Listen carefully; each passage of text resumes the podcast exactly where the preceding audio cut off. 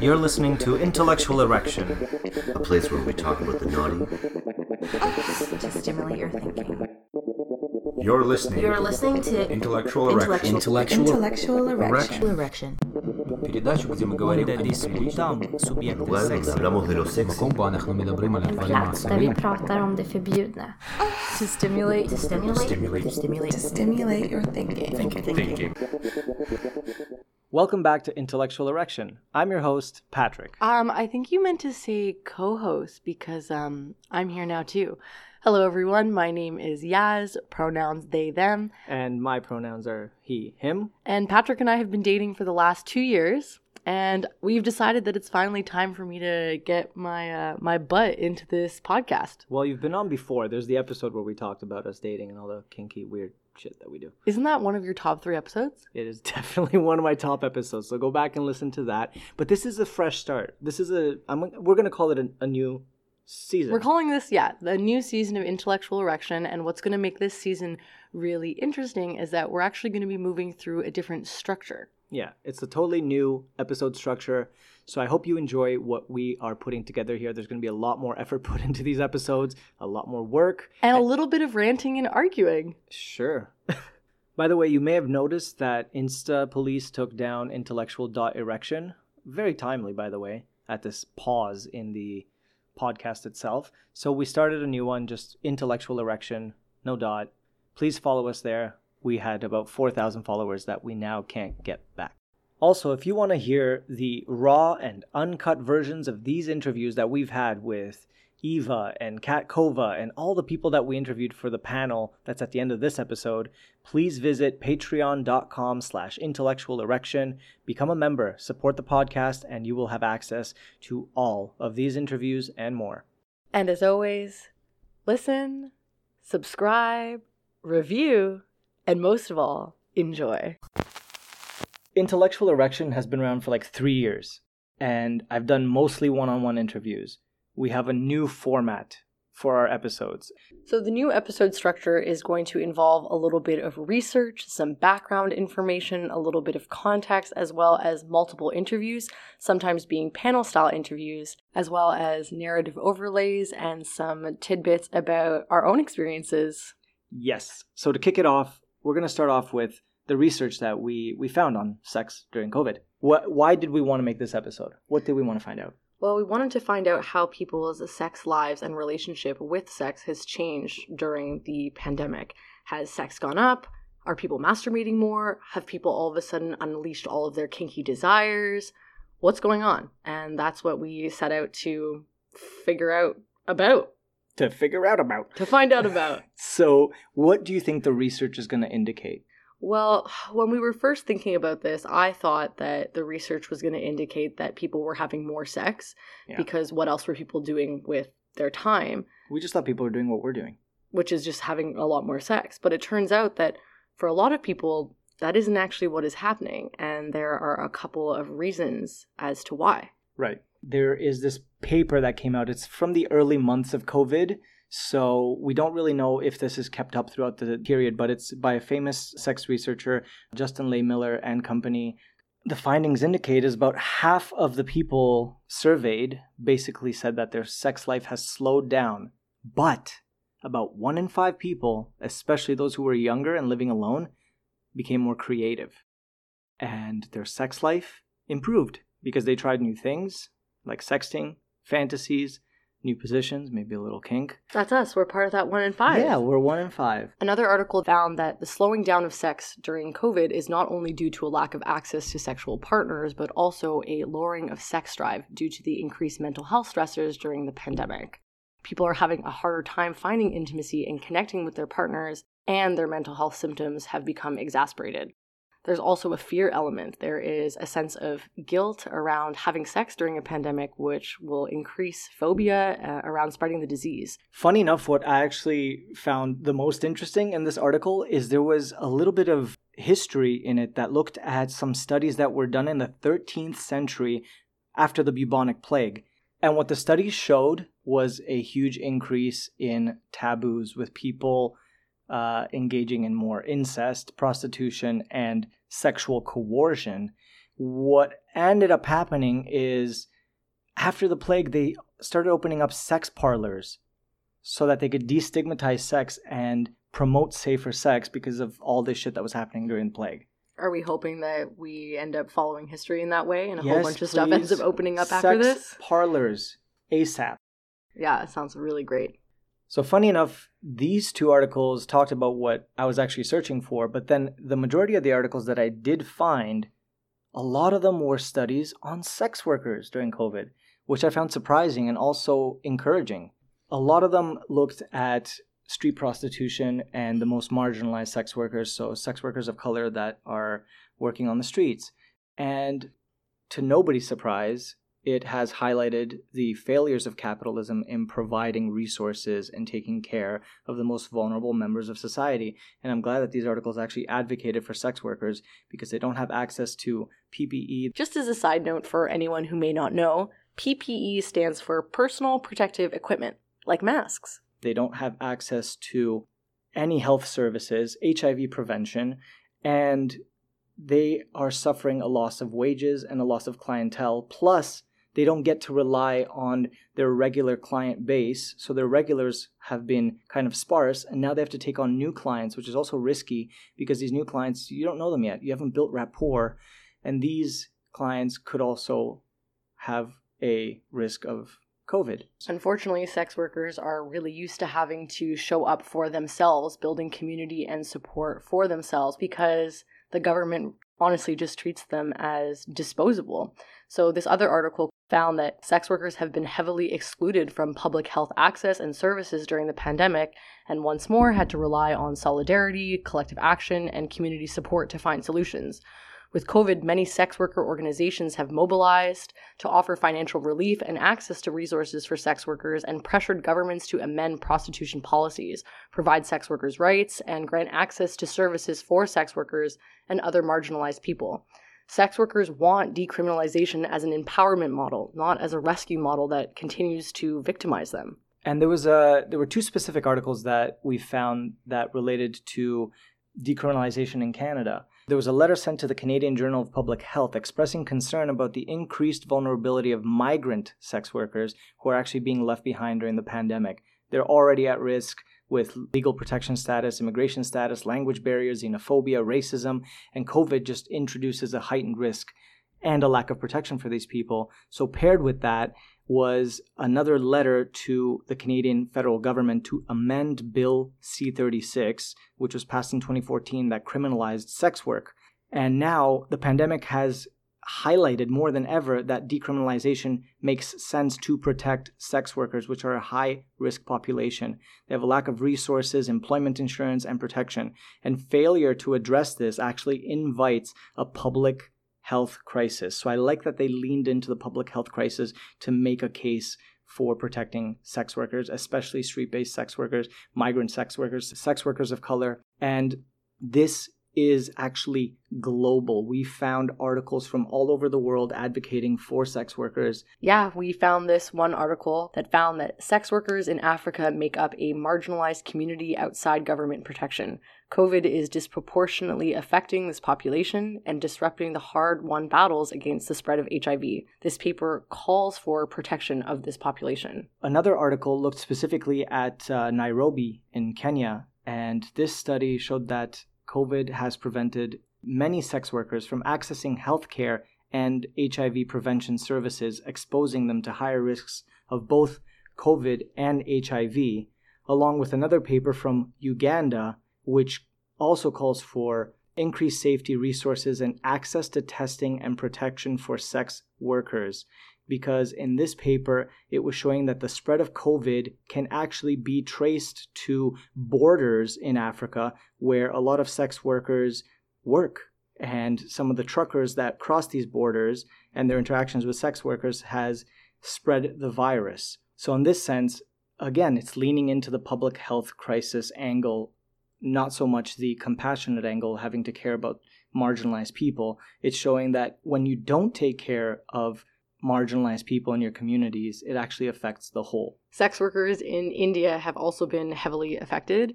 An article called Community Action for People with HIV and Sex Workers During the COVID 19 Pandemic in India found that sex workers have been disproportionately affected and hit with a loss of wages, clients, access to healthcare, access to HIV prevention and treatment. And this same issue is mirrored in a lot of articles that have been studying men who have sex with men, especially during COVID, have also not had access to their HIV treatments and scanning, which has also become or is becoming a public health crisis. So again, I just we just keep seeing this this lean into the public health crisis angle to to try to protect marginalized communities. I don't know how I feel about that. I like the idea that you that we have this this ability to at least lean into some sort of like legal or like global uh, moral angle to try to help marginalized folks because yeah as you mentioned earlier people won't care in framing it as a public health crisis, people who are not immediately affected by the problems themselves or are not maybe close to somebody who is being personally affected understand that they are affected by proxy and that these problems affect the community at large. Yeah.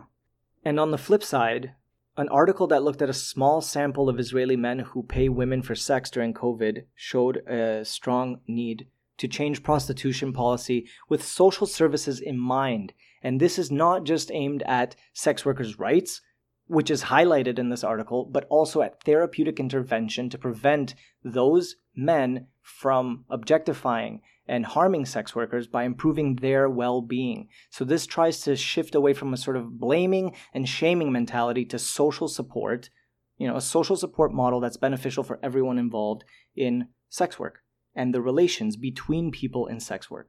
Yeah, this was also reflected in the study on migrant sex workers. It found that sex workers having to move their businesses online left them susceptible to a lot more online harassment and all the struggles and mental health issues that come alongside having to maintain an online business where you are your own marketer, you are the talent, you are the director, you are having to maintain your privacy and do all of those things. And it's a lot of stuff for one person. So then, all these articles on sex workers seems to sum up what? Well, they're asking us to provide COVID prevention measures to sex workers from PPE to free and accessible testing, as well as potentially some access to some vaccines. Yeah, and what I like is that the stress on sex workers' rights in a lot of these articles are using this as an opportune time to say, hey, it's about time to decriminalize sex work because you're not providing insurance benefits to sex workers. So it's time to decriminalize. Fuck yeah, it's time to decriminalize. Before we get into how the COVID 19 pandemic is affecting people's sex lives and their relationships on a personal scale, it was important that we first highlighted some of the research being done on the people that are being most disproportionately affected by this pandemic, being our BIPOC sex workers. Yeah, and I was actually surprised by the amount of research being done on sex workers during COVID. So it was a nice surprise, and it was a really good reminder that we're not just here to talk about the fun and the pleasure and the, the good things, but also to acknowledge the shit that's going on, man. Yep.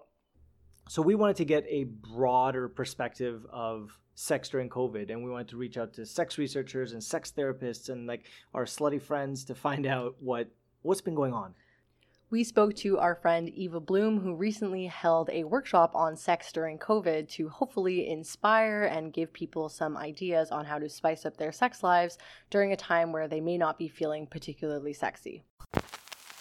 So I am Eva Bloom, you, she, they pronouns. Uh, I am a queer sexuality educator. I share a lot from, I'm inspired by my own experiences and journey, as well as sex research. I am a sex science communicator. So one of my big goals in life is to make sure that academic research on sex does not die in journals where they're behind paywalls and nobody can read them.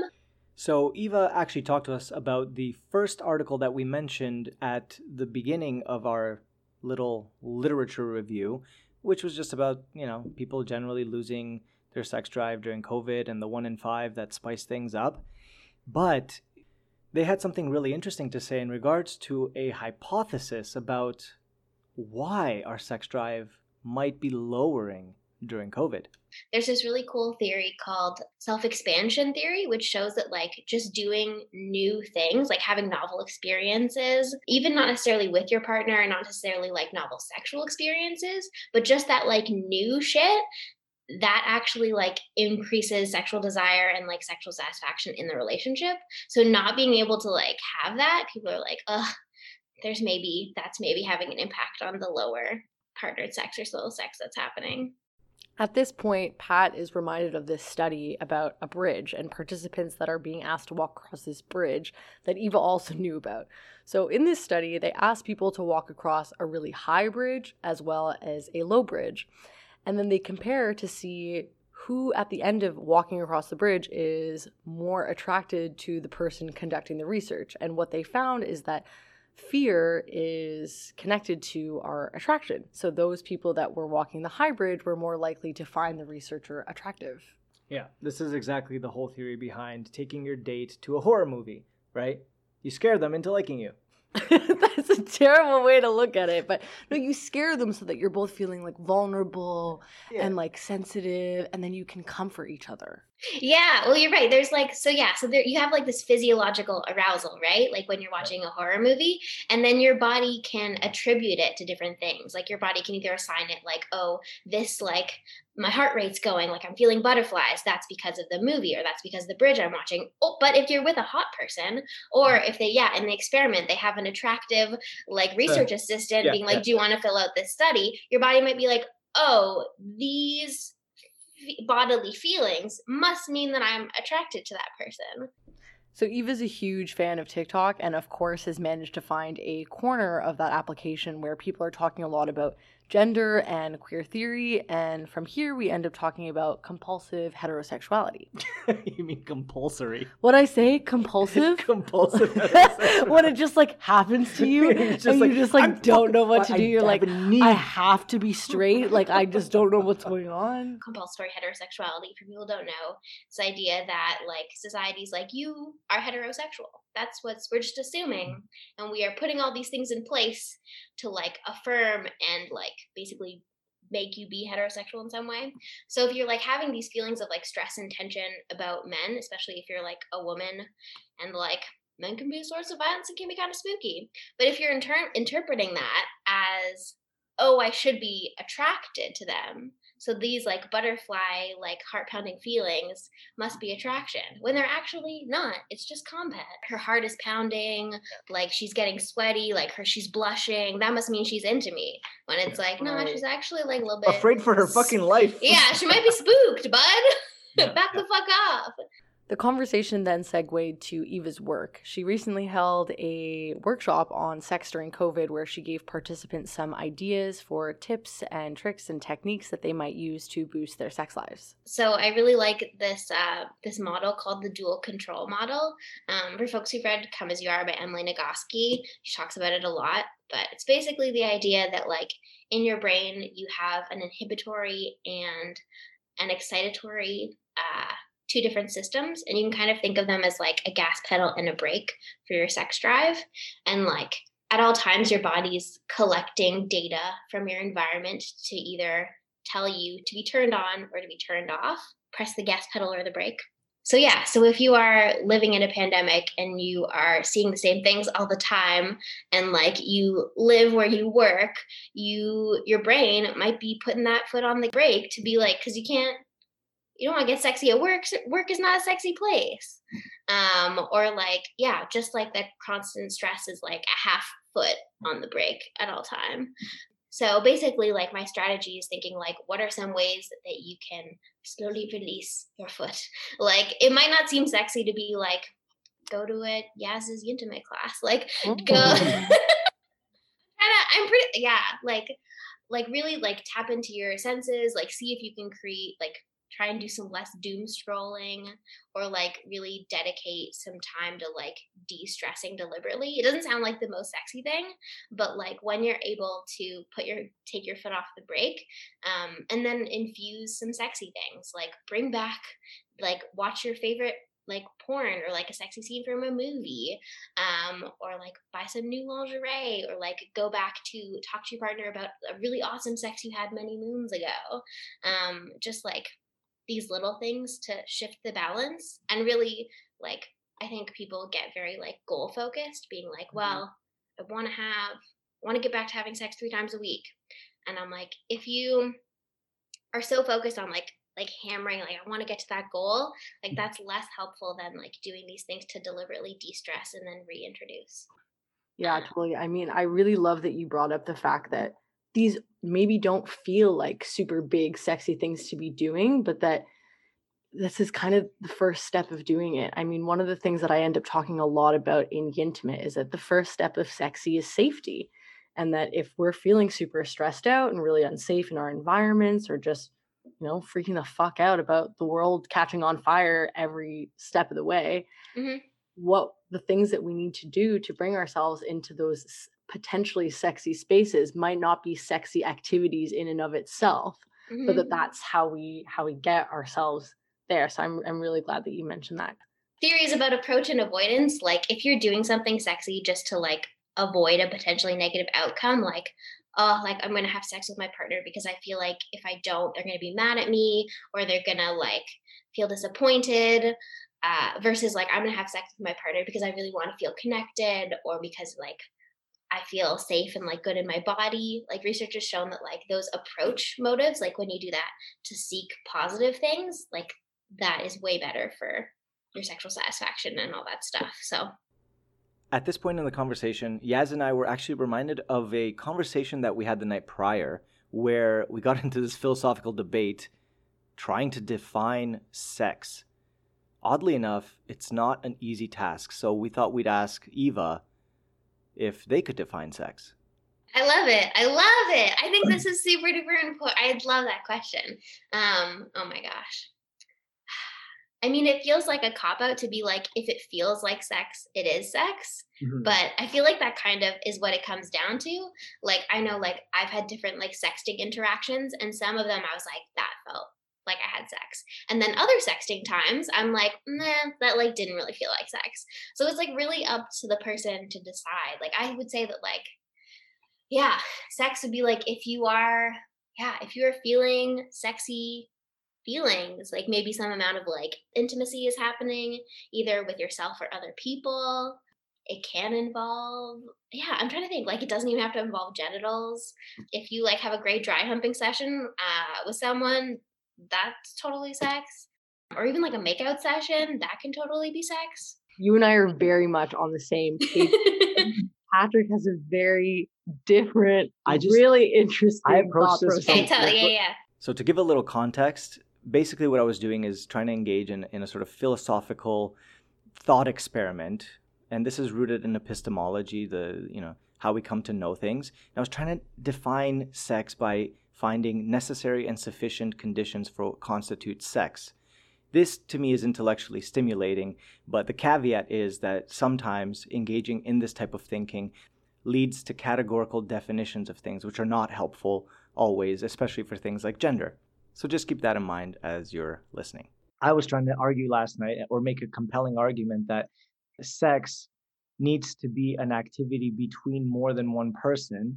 And here's the thought process behind that. look at eva's face because I, I don't I don't disagree with this with this position that you're taking, which is sex is what is defined by the person. The only problem with that is that we, it, epistemologically speaking, we fall into subjectivism and hmm. skepticism, and at that point, I have no good reason to believe that what you're telling me is the truth, right? Like it's your experience; it becomes so alienating. So for us to find common ground, you must have a convincing argument that other people are willing to adopt as being sex. Again, epistemology is not the be all and end all of defining things, but it's an interesting process. So my idea I love was- it. You're taking me back to first year philosophy. I'm like, this is deep in my brain somewhere. it's in there somewhere. Yeah. So I was looking at I was looking at sex as sexual intercourse, right? So sexual intercourse, the word intercourse, inter means be between, right? So suddenly you have a relationship. Sex becomes a relationship between at least two things at that point. And my second condition was that those things need to be sentient. So, as in humans, animals, or what were once humans or what will once be what will become humans. So, on a temporal scale, because I was trying to tell Yaz yesterday, uh, Robot sex with robots isn't sex? that's getting into AI and sentience there can be defined as well. My problem was last night. I, I I thought about it. I'm like, is having sex with a dead body sex? Sorry, I jumped into that. Yeah, you quick. really just But- blew that. Content warning, uh, necrophilia. yeah, necrophilia. Yeah. But I'm I'm I've called that the dead body problem because I'm like, what distinguishes that from you having sex with a dildo that's attached to something that looks like a human body that you mm-hmm. fantasize is, a body. And the difference is and there, there is some philosophical grounding to this is that humans the reason that we would find having sex with a dead body problematic or like defiling is because we associate that that body once had sentience. Is the same way that like a child an infant we know that it will have sentience. It has some sentience, but it will have more and more consciousness as it grows. So we attribute the same moral regard to a dead person as we do to a child. Uh, because we know its humanity on a temporal scale has all those possibilities, whereas inanimate objects never have that possibility. So those are my conditions so far for sexual intercourse: is that it's a relationship between at least two things that require sentience. I've that's as far as I've gone, and I don't know if it's if it's uh I don't know if you need to go a any good enough definition, I think you but got that it. but that then you get into the the tough territories of like sexting because that meets both of those conditions, but there is that interaction is not physical. Let Eva take it away now. Tell us about how sexting is sex, please. Go ahead. I mean, I'm trying to see whether I can philosophically debate you. I do not think I have the skills necessary to do that. Um, Oh. but I, I, yeah, I disagree with your first premise that it has to be between two people. I think Mhm. that the sexual intimacy that you have with yourself is legitimately sex. For me, like if I was creating a definition, like I would say, yeah, that sexual, like, that, yeah, that it would be like some amount of sexual feelings and and or like intimate feelings and there's a consent element here and if you consent to get sexy with yourself yeah because i mean yeah part of it is too like why wouldn't sex with yourself be sex Well, uh, there's a few reasons that come up immediately. One is when you're talking about consent with yourself, that that brings in the possibility of not consenting to having sex with yourself, which then brings in the possibility of self-violation, which is something that would not hold up in court. Court is not necessarily the best measure of like i was gonna say how we, i don't how we need to define things but it's that structured f- style of thinking that i like to let's say approach things first from and then break away from as well because yeah then sex with yourself it just having too loose a definition seems to be not useful But why But not? Why have- is it but why problematic? could it's not problematic why couldn't we have two def two things we have sex and then we have being sexual with yourself. There's also being sexual without having sex. No, because then it feels hierarchical. It still feels not- like one need carries more. just because things exist simultaneously doesn't mean that one is better than the other. It's like non-hierarchical non-hierarchical sex. You don't put p and v sex at the top of this hierarchy. You just have all the different kinds of sex. Well like so what what do you get out of sex? You get or like people can get all different things Mm-hmm. of sex i'm not saying that i'm i'm right. I'm exper- i'm experimenting with Yeah. ideas right now because i'm not it's this is to me as messy as the theory of art. Philosophically the theory of art comes down to this. After so much debating what is art? That's true so was in- art so fucking impossible to tell that the Mhm. best theory out there is like art is what the art, art experts say it is. Which basically means anything can be art. There we go. Anything can be it's not a helpful I'm definition. gonna say I'm a sexpert, and I Yeah. think that masturbation is sex. Well, Well, like, you go. There you go. like, now we now we know I'm drop totally the mic. yeah, Yeah. I my body just thinks that you're wrong. Like Mm. my whole body is just Mhm. saying that like of course this experience with myself is sex because it is sexual and Mm. because I get pleasure out of the experience and it's something that I choose to consciously engage in. And so whether or not that's the same as giving consent to myself, it's still me making a very deliberate choice to engage with myself. Mhm. Mhm.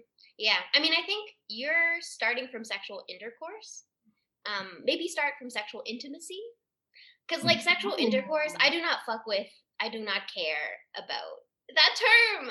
That doesn't feel helpful to me.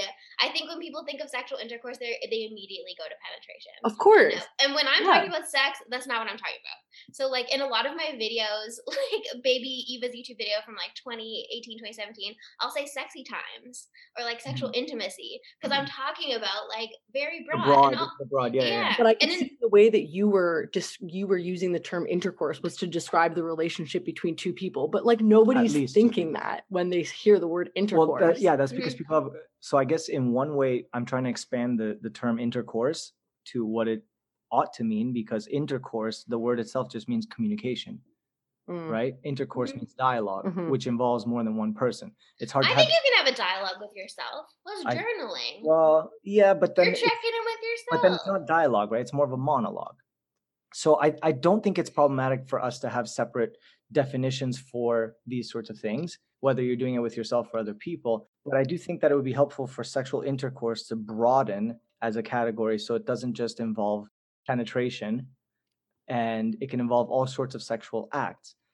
And I and I would also say scrap sexual inter- intercourse from your starting point and s- start with sexual intimacy and Mhm. do your philosophizing from there. Yeah. Because yeah. I would say that like you can from masturbation or solo sex, you can get connection with yourself, you can get pleasure, you can get orgasms, you can get intimacy, you can get yeah, like embodiment, fantasy, kink, all those things which feel very much like sex. Totally. Yeah. Pat and I really enjoyed the conversation that we had with Eva. At the end, she left us with a little bit of hope as to what we might expect or anticipate when restrictions are lifted and people can start to gather again. people are talking about like is it going to be the roaring 20s are there going to be like way more sex parties? Are people going to be like flooding oasis? Are people going to really are people going to want all these more sexually like risky things that they haven't been able to do in covid? I think that's that's that's a fun thing to think about. And also yeah the like group sex orgy sex parties and then also like the gender and sexuality awakening. Are there going to be way more people at the queer clubs? Like are people going to be like exploring their like queer desires and like sexuality as their authentic self more? Maybe. That would be awesome. Yeah those are my thoughts. We continued our inquiries into sex and COVID with our sex and relationship therapist friend, Kat Kova. We wanted to talk to Kat to see if she might share with us some of the issues that clients were coming to see her about. We wanted to know how she was talking to her clients who might have been experiencing differing sex drives and different fantasies throughout COVID. My name is Kat Kova.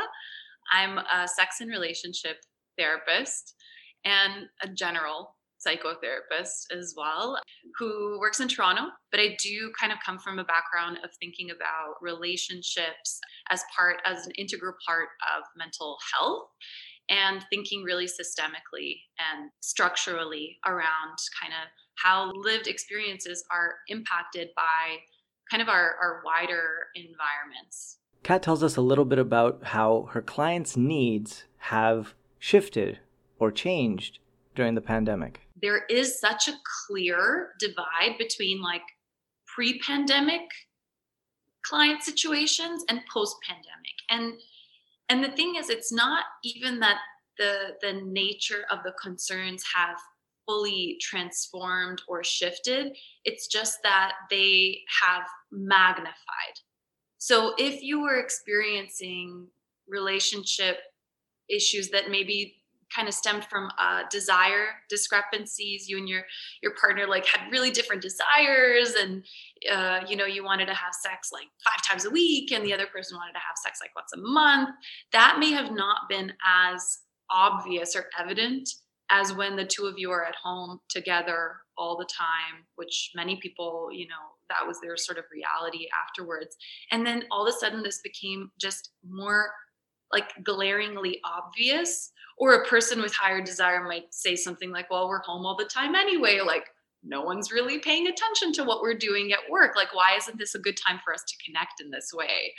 And and so you can see kind of how even with other situations like money like uh, you know spending habits or whatever that that things people uh, are the things that people fight about can actually just be now it's a little bit more transparent because we don't have the same boundaries anymore right Yeah. and then on top of that is just an like a, a absolutely enormous amount of stress that people are under worrying about their finances worrying about housing and having really couple like couples that are very sort of early on in their like the formation of their relationship of that that relationship moving in together whereas you know that sort of courting kind of piece of their relationship is now cut short is now 3 months in Uh, You know what's interesting with this is that for some couples who kind of started their relationship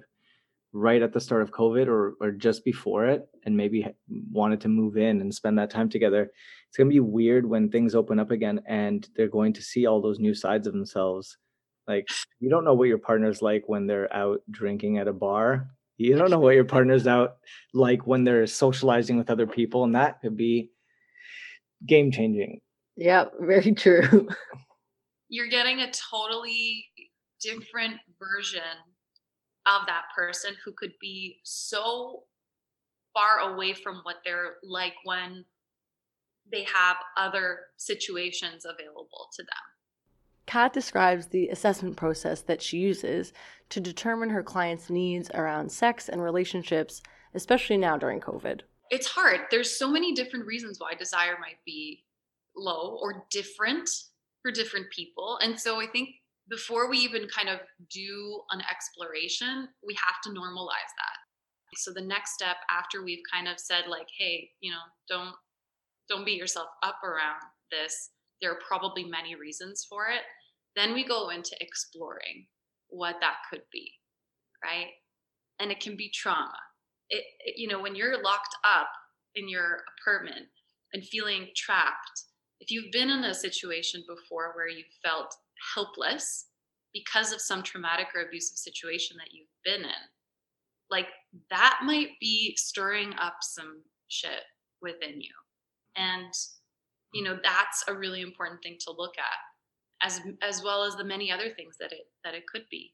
Right. And then we go from there. Okay, like now that we've identified all of these factors, then we can kind of start to piece together what might need to happen, right? And, and whether that's like a, a shift in your perspective, a shift in your thinking, um, trying to resource yourself differently, you know, whether it's like learning about ways to take care of yourself or different ways to get care for yourself um, then then we can kind of start to look at what what actually what's the work ahead of us Of course, Kat, being the therapist, had to flip the script on us and begin asking questions about our sex life. We'd mentioned to her at one point that our sex life had actually improved, that we'd found that we were having more sex than usual and had put aside space to try things that we hadn't before. And this, of course, relates to that one article that we mentioned at the beginning of this episode, the same article that we talked to Eva about as well, the Justin Lehmiller study that looked at how people's sex lives have changed during COVID. And for the majority of people, it's diminished, but the one in five that got creative and tried new things found that their sex lives improved. Pat and I, I think we're part of that one in five.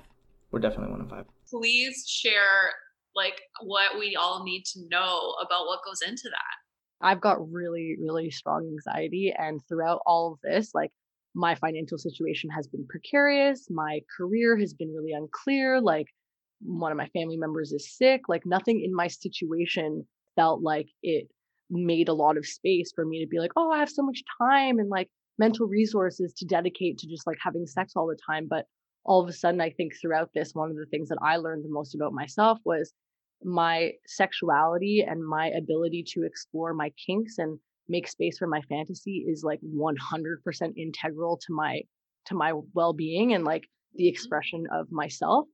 And so i think we started maybe planning a little bit more and like setting aside maybe more intentional time to play with certain concepts to try on different roles to use different you know to try to why are you smiling to me like that?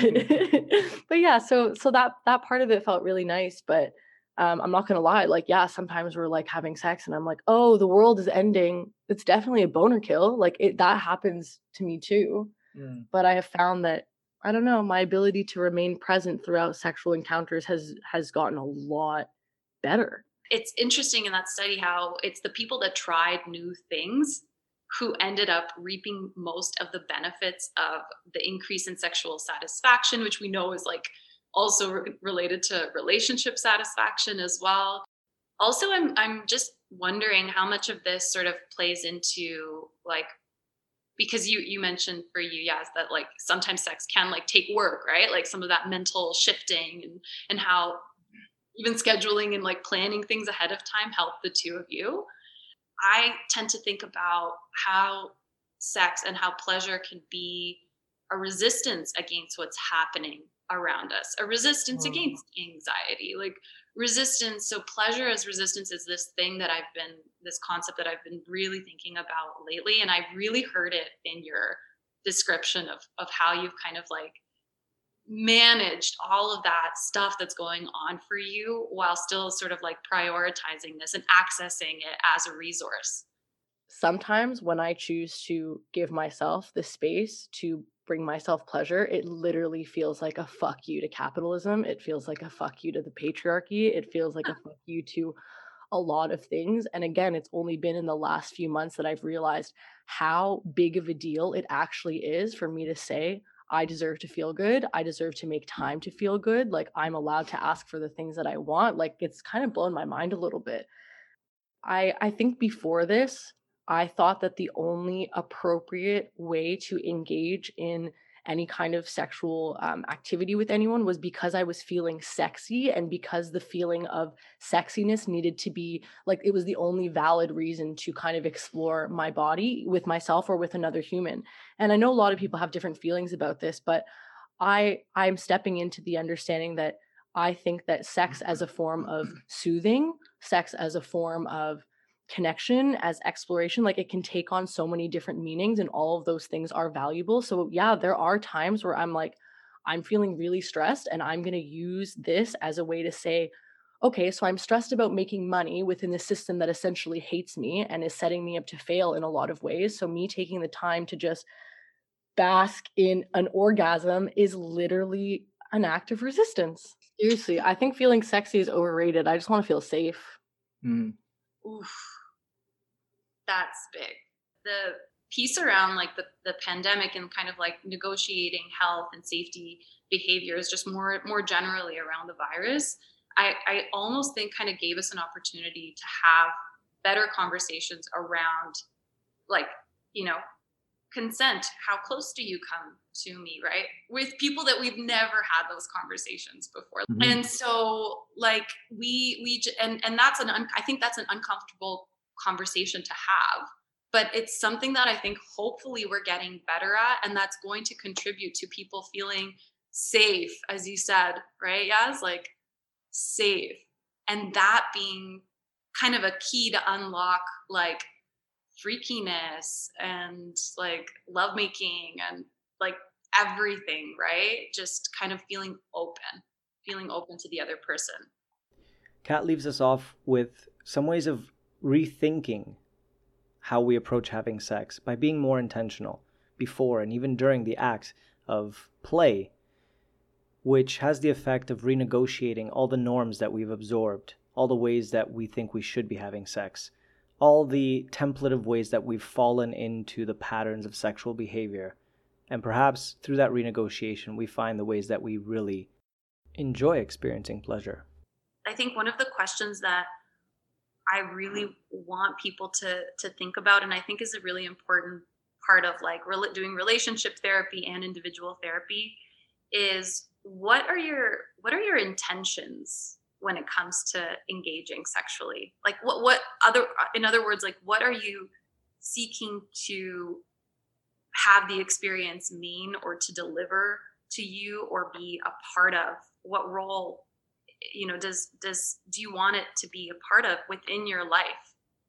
And i think that can help people because they they they might not even really think about it. They just think well this is what people do or like this is how often they do it. Um, or or this is okay but this isn't okay.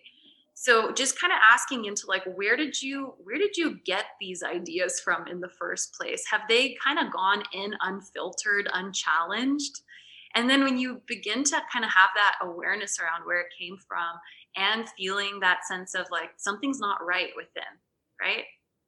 If you're feeling shame like it's not that there's something wrong with you it's just like there's something wrong with the way that this is being thought about and and internalized and and tr- trying to be integrated but something is stopping it. So what is that right?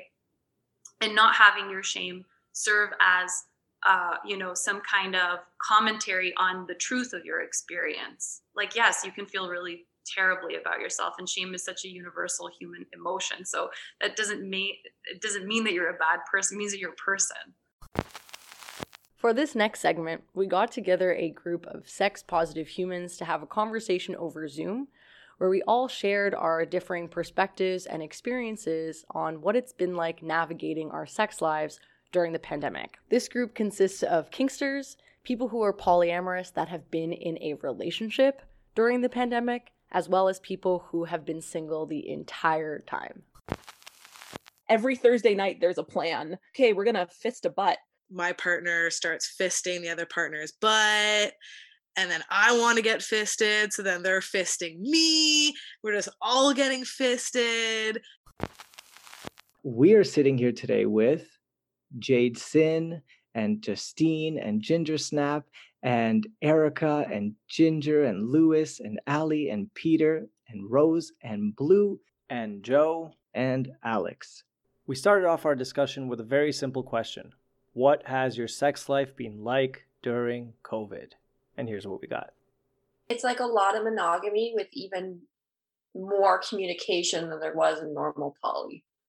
Yeah and, and and just sort of thinking about you know covid as a potentially as a as an sti you know and, and and trying to really think about how now it's not just having sex where you know that could be an issue it's literally breathing the same air as somebody so i have certain people in my life that i have a real intimate sexual connection to and so i've been able to still explore my sexuality during this time um, just not as with as much variety as i would have normally liked to as a polyamorous person this year has been really exciting. It's been explorative on my own part, not just with my uh, live in partner, but with my girlfriend as well. There's been a lot of things that we have explored that I don't think we would have otherwise, such as different types of toys and different types of play and situational things. Our trust and connection has grown exponentially over the last year. I moved in with my significant other 24 hours before COVID happened. Up until that, that point, I'd been involved with primarily in polyamorous relationships with only women and only women of color. And so, just to add a little extra something to the mix, I decided to move in with a white, straight male. We had a lot of sex. I mean, that, that was our pastime, it was our hobby. It's great. I started to feel like really unbodied. Like I felt like because my body wasn't being like seen and admired and like I I felt I start to feel I mean I think we all start to feel like a potato. It's like sexual orientation, potato. I just like I we just felt like we it was really hard to like feel sexy when you're you're seeing each other every single day and raising your children together in this really isolated environment my solution to that recently has been like a lot more planned sex and what i do now is like thursday night is like sex night which sounds boring but i'm like okay every thursday night there's a plan. Okay we're gonna fist a butt or we're going to use this toy or we're going to do massages. Like i try to make it focused so that it like bo- it makes me have be in my body. The answers that we got seem to resonate with the research that we shared with you at the beginning of the episode. The next question that we asked was What fantasy are you most excited to try when lockdown is lifted? And boy, do we get some saucy answers. I think my biggest fantasy is a leather party. I just want to hear other bodies in leather besides my own. being in the room with other bodies and just having like textures and sounds. It's I am so much a sens- like a sensual person on all aspects, like in every plane, like spiritual, mental, physical. Like I want to feel all of the different energies and um just I I miss commingling with people in that sense. Um, I really get off on the sounds of a play party. And I can sit in a room and just take in the cracks of a whip and the screams of a bottom and just feel so unbelievably erotic. I fantasize about that so hardcore on a regular basis. So all I want to do is lick something off of somebody else's body and have a whole bunch of people lift lick things mm-hmm. off of my body. Bef- again, as everybody things kind of just halted because of COVID, but I was actually starting to get into rope. We had somebody teaching me shibari, and again, I again I had all these wonderful ideas and possibilities once I learned how to use rope and what I could do and, and, and the scenarios that I could create. Um, and now that's kind of on hold. My biggest fantasy is I've gained kind of a ton of weight and I feel really hot about it. Like I feel like I feel like voluptuous and I want the filthiest orgy where I want like blood and like spit and like just I want it to be disgusting. Like I want a disgusting orgy where everybody worships my giant fat body. Like that is my uh, going to an actual sex party. Like I want to go out and experience all these things you guys are talking about and be in these situations and learn if I like them or I don't, but actually go. So, to end off the episode, we're maintaining the tradition at Intellectual Erection of ending off on a light note. So, we asked our panel of sex positive humans to give us their sexiest, most outrageous, most fun story from COVID times. I would say my sexiest moment during COVID is I masturbated in front of the mirror for the first time, just legs spread, and my God, and lit candles for myself, played some sexy music. My uh, girlfriend introduced me to her penis for the first time a couple weeks ago, and uh, I have to say, she's my first uh, girlfriend with a penis who wanted to share that with me, and it was also very magical, very powerful, really connecting experience for her and I. And so they're like on top of me, and we're hearing the porn in the background with the other partners. Like, we go into the other room, and my partner starts fisting the other partner's butt. And then I want to get fisted. So then they're fisting me. We're just all getting fisted. There's squirt everywhere. There's juices everywhere.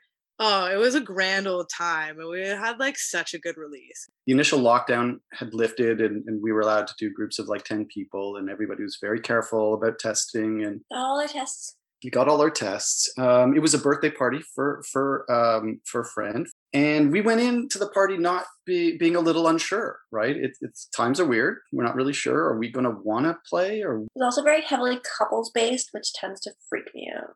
then all of a sudden I'm, I'm talking to somebody over by the food table and I come back into the into the living room area and there's Ginger sitting in a chair uh, looking amazing and all of a sudden this woman just crawls across the floor in between her legs and I was like oh my god this is absolutely hot and I also realize this is one of the things I'm totally missing is, is watching the people I care about being like totally turned on and doing things with other people and, and just appreciating that and, and getting that kind of energy and that that is hotter than anything that's happened to, to me through throughout this whole experience was just taking the pleasure from seeing my partner getting such incredible pleasure. My boyfriend, who's now my fiance, loves to hang out in the room where I'm doing my meetings. And so I was on a national call with, you know, I don't know, 30 different clergy from all different faiths. And he decided that it was a, a really good time to not only masturbate, but then eat me while I'm on the call, while I'm on this Zoom call with all of these ministers and Oh my god. Fan fucking tastic. So wait a minute. I, I've been meaning to ask: Is the REV in front of your name for Reverend? Mm-hmm. Oh, well, there we go. We have we have a member of the clergy here. Yeah. That was Holy moly. Your Yeah. religions, and I'm a licensed interfaith minister. So I do, I do, I work with clergy across the country in the United States. Well, I, I think you've just given everybody else fodder for their next. Uh, yeah, everyone fantasy. else, thank you so much for joining us. You can uh, end the call now. You're listening to Intellectual Erection. A place where we talk about the naughty. Fuck you. What the fuck? Why are you trying to outdo me? What's wrong with you? I don't want to be on this podcast with you anymore. Oh my god. Okay, To stimulate your thinking.